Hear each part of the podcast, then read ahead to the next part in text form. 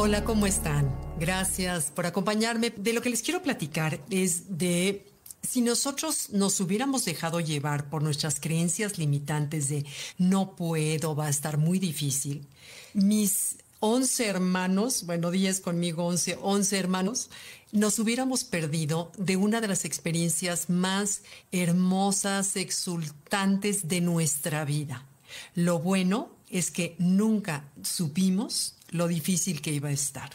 Cuando yo era niña, me acuerdo que mi papá coleccionaba esas revistas de National Geographic, que eran amarillas, amarillas fuertes, que seguramente las, las conocieron. Mi papá las coleccionaba y recuerdo una vez cuando llegó una que estaba dedicada a los tonos otoñales, al otoño.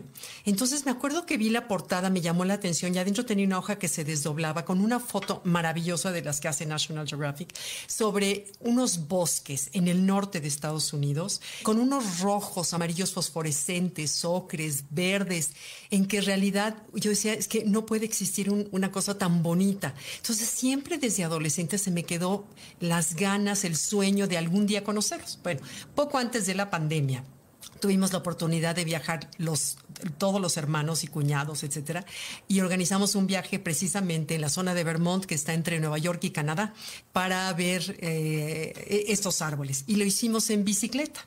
Entonces, eh, en ese viaje de bicicleta, como les digo, jamás supimos cómo iba a estar el tema.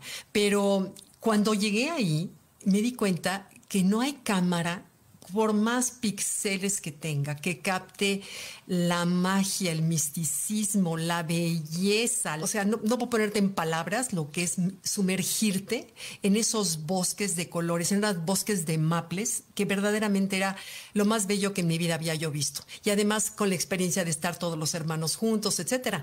Aunque esa experiencia, quiero aclarar, no la puedes apreciar en coche. Dentro del caparazón de un coche no se pueden apreciar. Necesitas bajarte, caminarlos en bicicleta, caballo, a pie, no, lo que sea, pero necesitas sumergirte dentro de los dentro de los bosques para sentir su magia.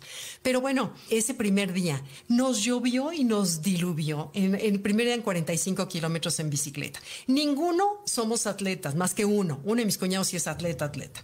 Bueno, esos que hacen, ya sabes, maratones y etcétera. Pero el resto somos de los normalitos, pero no nada profesional. Bueno, eran 45 kilómetros en un diluvio absoluto pero eso realzaba más la belleza del, del, lugar. Pero no le hicimos caso, estuvimos felices y al día siguiente despejó el día por completo, estaba precioso, era un sol esplendoroso, pero no sabíamos que nos íbamos a topar con subidas de 15 y 20 grados de inclinación. 15 y 20 grados de inclinación yo los veía como una pared nos bajábamos a pie, a veces nos acostábamos agotados sobre las hojas, a veces descansábamos, por supuesto, pero al final del día nos dábamos cuenta cómo cuando no te queda otra, tu cuerpo reacciona. Cuando no hay otra salida más que entrarle al reto, el cuerpo a regañadientas pero reacciona, saca fuerzas de no sé dónde para cumplir con lo que la vida nos presenta. Entonces, esa lección fue la que yo capté en ese momento y cómo nuestras creencias son nuestro peor enemigo. Esas creencias que desde niños nos metieron y que están anidadas en los huesos, esas creencias de no vas a poder, es que es muy difícil, es que tú mira, tú, no sé, todo eso que nuestro crítico interior nos habla, pero a veces son creencias tan arraigadas en que de entrada decimos no. Y si entendiéramos el poder que tiene la palabra no en nuestro cerebro, se convierte en cada vez que digo no puedo, se convierte en una orden a mi cerebro que se refleja en mis acciones.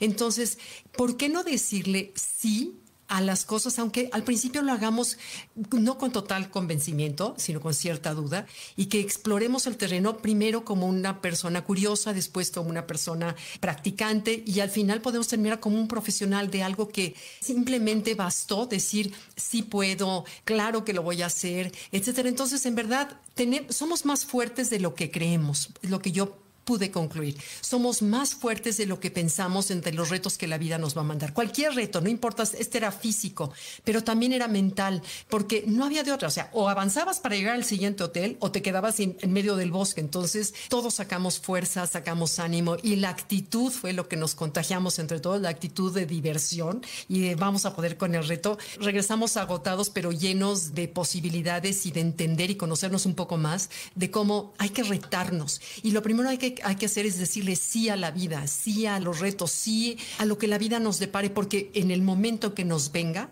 vamos a tener las fuerzas y la fortaleza para poder sacar adelante lo que se nos presenta. Entonces, confiar en que el camino habremos de caminarlo con total confianza y absoluta certeza de que vamos a poder. Y recordar que la mente es causa constante y que no podemos nunca descansar de saber que la mente es causa.